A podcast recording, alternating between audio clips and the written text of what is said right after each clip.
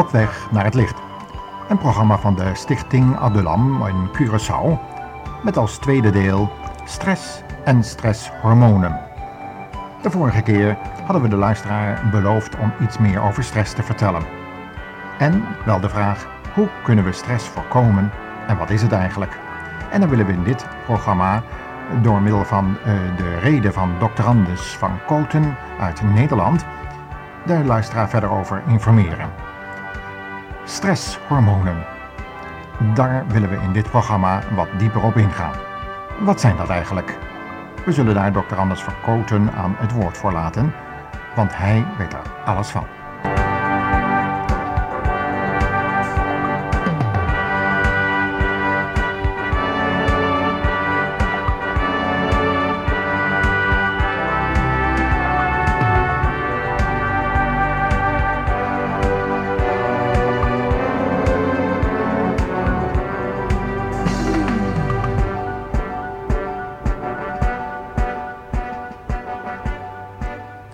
Het geval van acute stress, zegt Dr. Anders Verkoten, zijn de reacties erop gericht het lichaam in paraatheid te brengen en zoveel mogelijk in staat te stellen om te vechten of te vluchten. In een plotseling gevaarlijke situatie worden er daartoe stoffen in ons bloed gespoten, de zogenaamde stresshormonen. Hiervan is de adrenaline de belangrijkste dat de hartslag versnelt, de luchtwegen iets verwijt, de huidvaten dichtknijpt en meer suiker vrij laat komen voor de energie. Nu treden dit soort reacties ook op als we in de auto zitten en ineens hard moeten remmen, terwijl we van deze paraatheid geen gebruik maken. We weten allemaal uit ervaring hoe snel ons hart dan klopt. Hoe kunstmatiger de samenleving dan ook is ingericht, des te vaker zal dit voorkomen, volgens Dr. Anders van Koten. Bij chronische stress spelen onder andere hormonen een belangrijke rol. Deze hebben echter vaak een negatieve invloed op ons afweersysteem. Het is eigenlijk merkwaardig dat de hormonale veranderingen die ons in een stresssituatie beter doen functioneren, toch ook nadelen met zich meebrengen. Net zoals bij een overstroming als we zandzakken voor de deur gooien om het water tegen te houden, maar dan ook moeilijker ons huis kunnen verlaten. Nu dacht men vaak dat het ontstaan van stress een kwestie van oorzaak en gevolg was. Iemand die onder grote druk leeft omdat het werk tot ver in zijn privéleven doordringt, wordt per definitie geacht onder zware stress te leven. De laatste tien jaar echter heeft onderzoek uitgewezen dat veel afhangt van de persoon die de stressprikkel ondergaat. Een kernpunt is namelijk dat de manier waarop een gebeurtenis wordt verwerkt en geïnterpreteerd bepalend is voor de vraag of die gebeurtenis als stressprikkel kan werken. De Amerikaan James Mason deed rond 1970 proeven met apen die een paar dagen geen eten kregen en daardoor in een stresssituatie terechtkwamen. Maar het leek de apen weinig te doen. Zij vertoonden althans geen stressverschijnselen. Totdat ze merkten dat de dieren in de kooi naast hen wel te eten kregen en zij werden overgeslagen. Dat was het moment waarop het systeem werd geactiveerd. Deze nieuwe interpretatie van hun ontbering deed deze ontbering voor hen veranderen in een stressprikkel. Hoe wij nu in een bepaalde situatie beoordelen en interpreteren hangt sterk dus af van onze ervaringen. Als we een bepaald signaal koppelen aan een negatieve ervaring, dan gaan we dat signaal dan ook negatief waarderen en verandert dit signaal zelf in een stressprikkel. In ons vorige programma wezen we er toen op dat een witte jas van de dokter op zichzelf niet angstaanjagend behoeft te zijn, maar wel de dokter die deze jas draagt. Toch kan ook de witte jas al angst aanjagen, omdat het zien ervan aan een negatieve ervaring met de dokter wordt gekoppeld. Eind van de jaren 70 kwam naar voren eh, dat negatieve ervaringen zo'n belangrijke rol spelen dat dat te maken moet hebben met persoonlijke ervaringen in het verleden, met de eigen persoonlijkheid en het eigen karakter. Vooral onzekere mensen die denken dat ze hun leven niet onder controle hebben, blijken het meest vatbaar voor de inwerking van stressprikkels. In het diermodel blijkt in ieder geval als dat als een van de twee ratten de mogelijkheid heeft om een elektrische schok te voorkomen en de andere niet, de rat die geen controlemogelijkheid heeft, eerder aan maagsweren zal overlijden. Ook onduidelijke situaties, waarin met name gekozen moet worden tussen twee kwaden, kunnen makkelijker stress oproepen. In de werksituatie is het van belang dat er sprake is van doorzichtigheid en rechtvaardigheid. Een woord wat in deze maatschappij nu niet bepaald geliefd blijkt te zijn. Wordt inspanning wel beloond? Daarom hebben ambtenaren en leraren veel stress. Ze hebben het gevoel dat hun werk niet wordt gewaardeerd. Steeds duidelijker komt naar voren dat de persoon zelf veel belangrijker is voor de mate van stress in een bepaalde situatie, waarbij dan deze persoon bepaald wordt door zijn kennis, ervaring, geloof, ideale waarden en doelen. Stress creëren we namelijk zelf. Je ervaart de situatie als belastend. Een ander zal met precies dezelfde situatie geen moeite hebben, omdat hij deze anders waardeert en interpreteert. Sommige mensen worden ziek als ze eraan denken dat ze een volle zaal moeten toespreken, terwijl anderen zich daarbij in de handen wrijven. Nu valt ook in te passen waarom iemands geloof zo belangrijk kan zijn bij het verkeren in moeilijke situaties. Wat voor gevolgen kan stress hebben? Dat zullen we hierna met elkaar overwegen.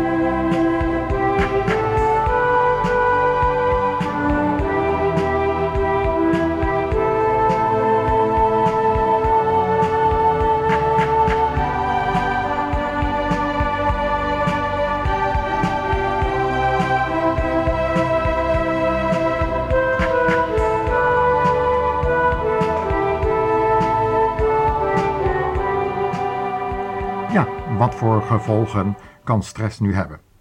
Ten eerste is bekend dat chronische stress een verhoogde kans geeft op diverse ziekten. Met name als er andere voorwaarden aanwezig zijn. Bijvoorbeeld een sluimerende infectie of een reeds aanwezige allergische aanleg. Stress vermindert namelijk de functie van ons afweersysteem, dat ons weerbaar maakt tegen ziekten zoals ontstekingen en tumoren. Er zijn steeds meer aanwijzingen dat deze vermindering loopt via de verhoging van diverse hormonen, die we, zoals al gezegd is, stresshormonen zouden kunnen noemen.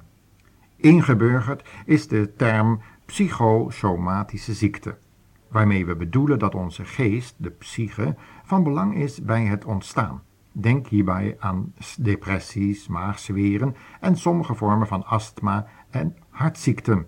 Ook darmziekten vallen eronder. Een speciaal soort stress wordt gevormd door een specifiek beschadigde gebeurtenis. Een traumatische gebeurtenis zo genoemd, zoals het meemaken van een ernstig ongeval.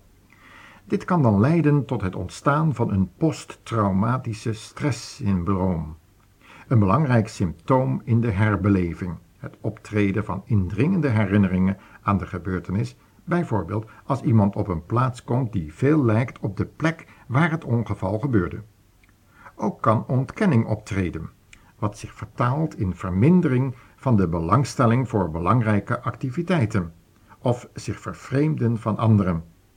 Ook kunnen overmatige waakzaamheid, versterkte schrikreacties, slaapstoornissen, bemoeilijkte concentratie of schuldgevoelens ontstaan.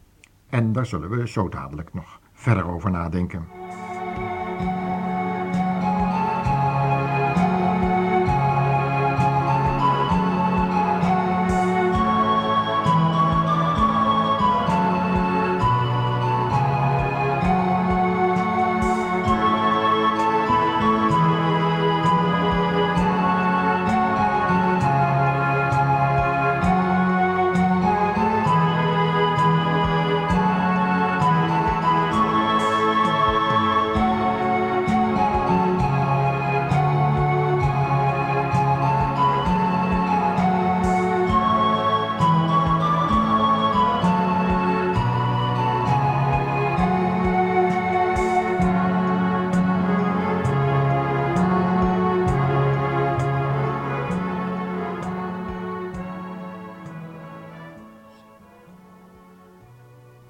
De symptomen die bij dit specifieke syndroom thuis horen, laten in versterkte mate zien waartoe stress in het algemeen kan leiden.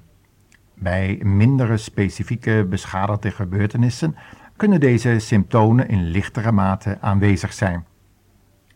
Omdat dit een programma is met een christelijke ondertoon, willen we daar ook graag een geschiedenis voor herhalen en voorlezen.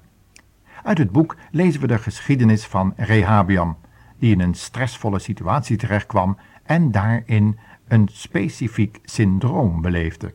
Het syndroom van een soort ja, machtssyndroom zou je kunnen noemen, maar waarop hij geheel verkeerd reageerde. Laten we het maar eens lezen. Het staat in het boek De Koningen.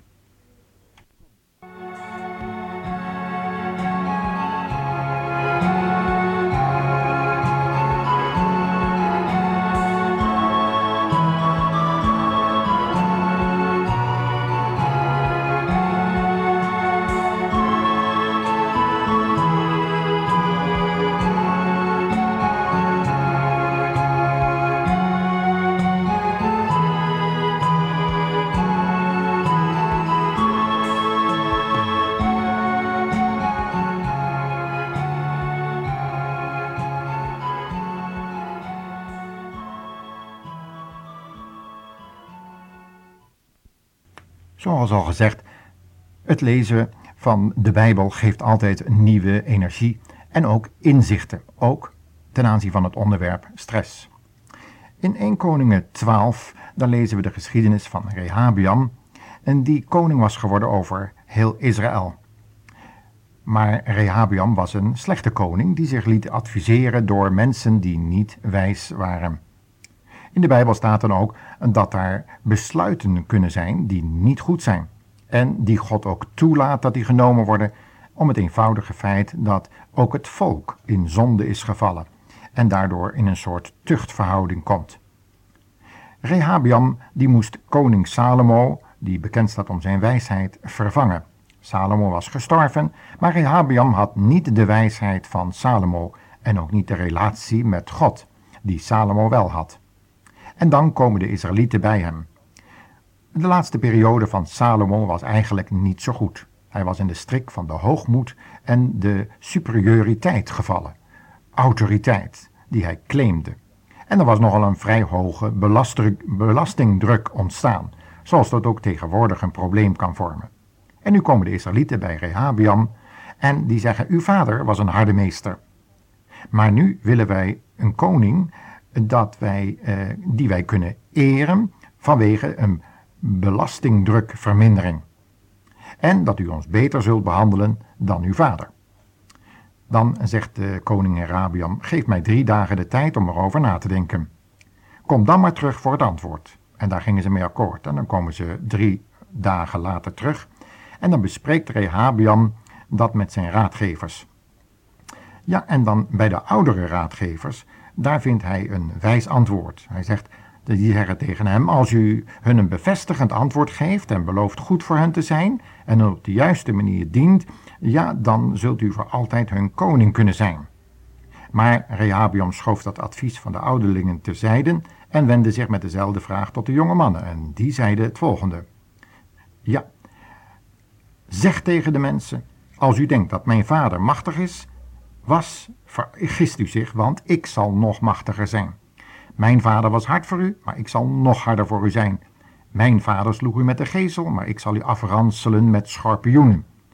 En het gevolg van dit antwoord was een scheuring, een opstand. En dat geeft natuurlijk ook stress.